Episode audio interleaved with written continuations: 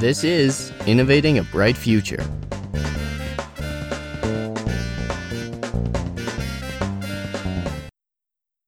Welcome to the show. I'm your host, Avery Krywelt, with Innovating a Bright Future, where I walk you through the innovative and revolutionary technology driving climate action and laying the foundation for a sustainable future. This is another bonus episode, and it's kind of a sibling to the previous bonus episode. I warned you before that episode that it was a little bit dire, and yeah, it was. But this episode is all about how we can benefit from taking action on climate change, even when we're in such dire straits. We're going to be talking about the opportunities that come with climate change, from youth leaders to corporations worth trillions to incredible new technology that is driving quality of life up. It's a nice counterbalance to the previous bonus episode, so I personally recommend that you listen to the two back to back, but do you. This is going to be a fun one. Stick around.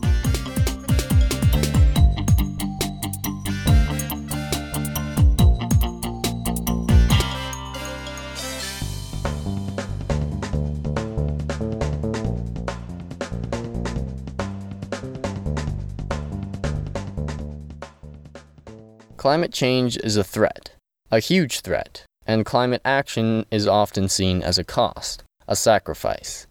In many cases, that is true. But in a vast number of other ways, climate action is an opportunity. Yes, we need to work hard.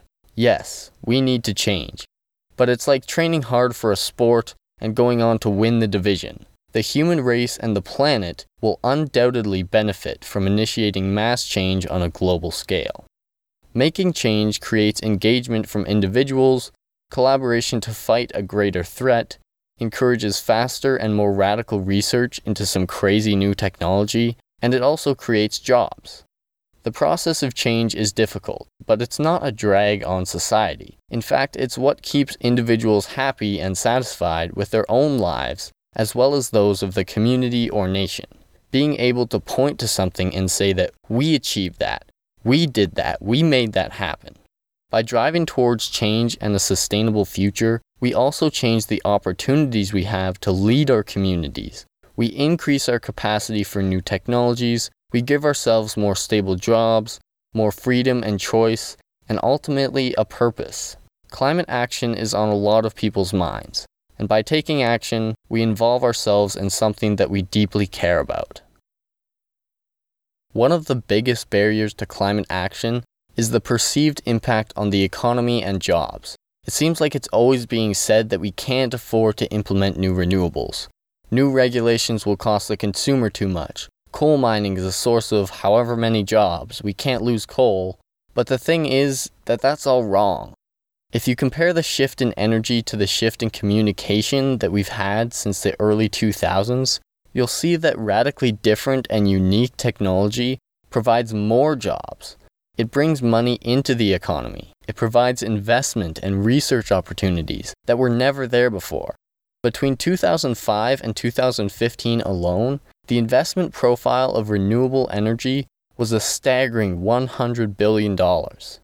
These investments go straight into the industry research and development, resource markets and manufacturing, and it generates new jobs companies expand and diversify national and international industries. Now, money flows into fossil fuel companies too, globally almost half a trillion dollars in 2019 alone. But unlike renewable energy investments, which generate new profit and kickstart new businesses, leading to new technological advancements, the majority of fossil fuel subsidies are directed towards merely keeping the business running. There is no return on investment for the government or the citizens. The money is used to pay for expenses and to pay the salaries of billionaire executives so that they keep the lights on.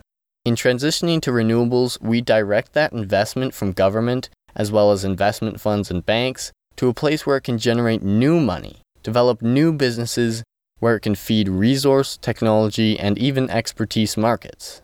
Investing in renewable energy and climate technology taking climate action ultimately generates more economic activity and actively develops new opportunities and markets, unlike fossil fuel subsidies. You don't have to look far to see this.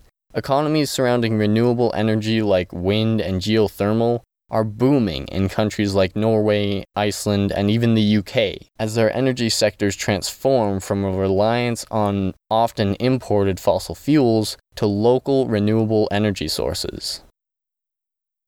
One subject that doesn't get talked about very much in this energy transition is community and individual engagement. This concept is significantly more abstract and much harder to measure than some of the other ones, but it's still there and you don't really have to look hard to find it. The idea of engagement is basically more people, corporations, and governments becoming interested in an issue to the point of taking action and initiating change. This can take many different forms community action, climate protests, environmental lobbying, resistance to new fossil fuel projects, all of these actions show that the people care about what is happening around them. This holds other citizens as well as higher powers accountable, which is happening at significantly higher rates every year as both concern for the planet and the will to act grows. Individuals are the starting point. By making our beliefs and values visible, those who depend on us for their power, being corporations and government, must adopt similar beliefs and values if they want to retain the business of their customers. This may seem like it doesn't really matter, but it does. By participating in climate action, we force corporations and governments to adopt best practices which protect both human rights and the planet on an even larger scale than any one individual ever could.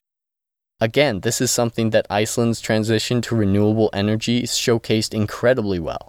Every sector of Icelandic society was deeply involved in the implementation of geothermal energy, especially. Individuals worked on building the infrastructure, media outlets showcased the best stories from the journey, and corporations and governments cooperated on funding and staffing the plants themselves. It was quite a feat of cooperation, and it turned out well for the country. The driving force behind climate action the one thing that is constantly moving the needle in the right direction is technology, which is why I find it so inspiring, and I direct the focus of this podcast mostly to technology. Climate technology, including renewable energy, carbon capture, efficiency mechanisms, and waste reduction processes, are all accelerating at rates that the world has never seen before.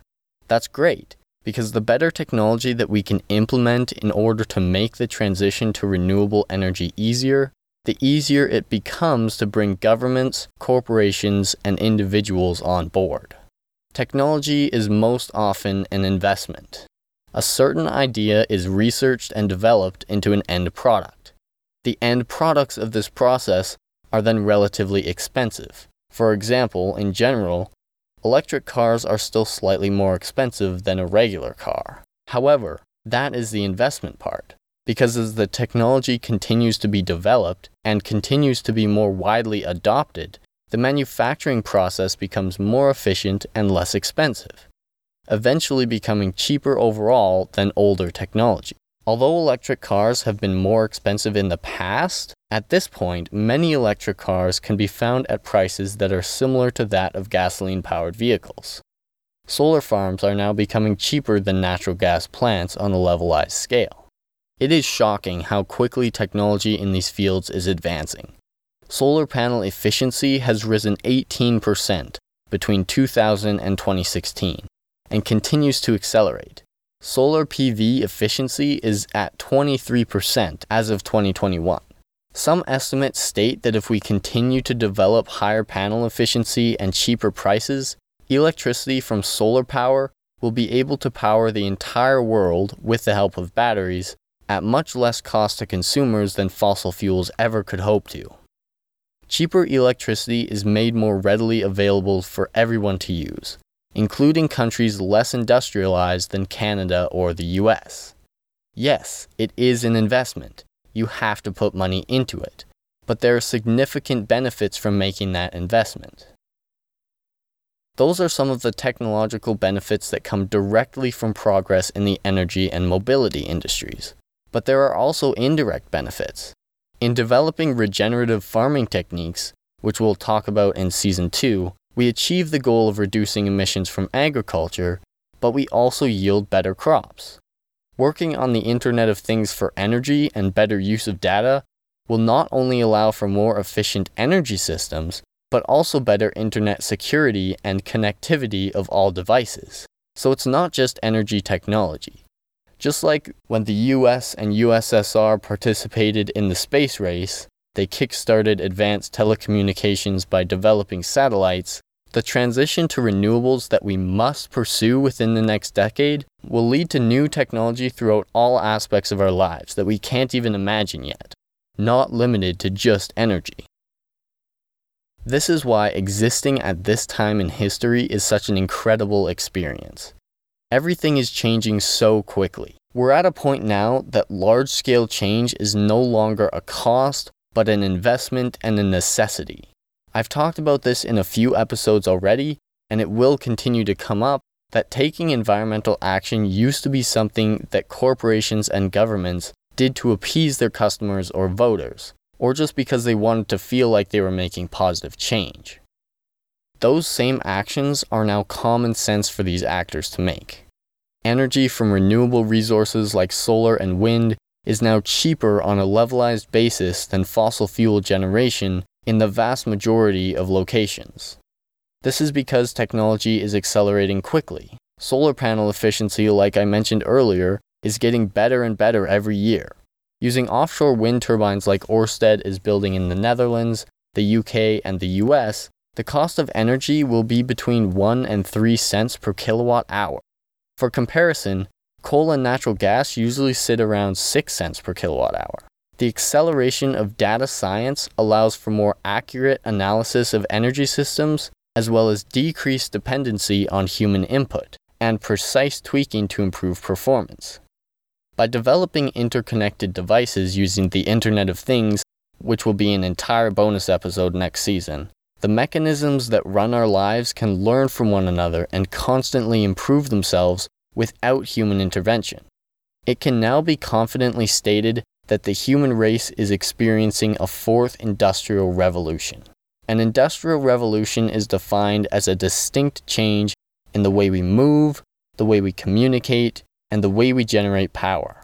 We are changing the way we use transportation by using increasing numbers of public transit, as well as electric and hydrogen powered vehicles. We're changing the way we communicate, as we know, through the mass adoption of social media and our new energy sources are renewable and carbon free sources like solar, wind, geothermal, and ocean power.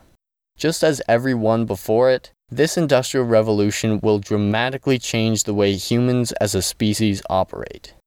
We need to accept that change and be conscious of the fact that change is progress, and progress leads to better quality of life for all individuals around the world. This is no time to be afraid.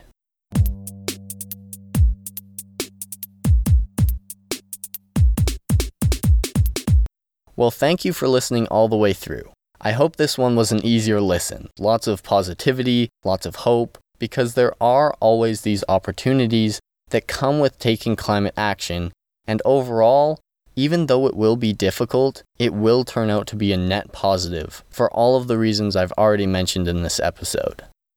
That said, if you want to read more on these topics, I'll make sure to put a few articles in the show notes that will give you an even better idea of why climate action is a positive goal to pursue. If you like this episode, do me a favor and tell one person about it. Any effort to get the show out to more people is incredibly appreciated. I hope you're liking the show so far. With this bonus episode, we're officially halfway through the first season, so make sure to send us your feedback on all of our social media found in the show notes, and feel free to send in any show ideas that you have too. I love hearing our listeners' ideas and reactions to episodes we've already made. That's all for this episode. Stay innovative, and I'll see you next week.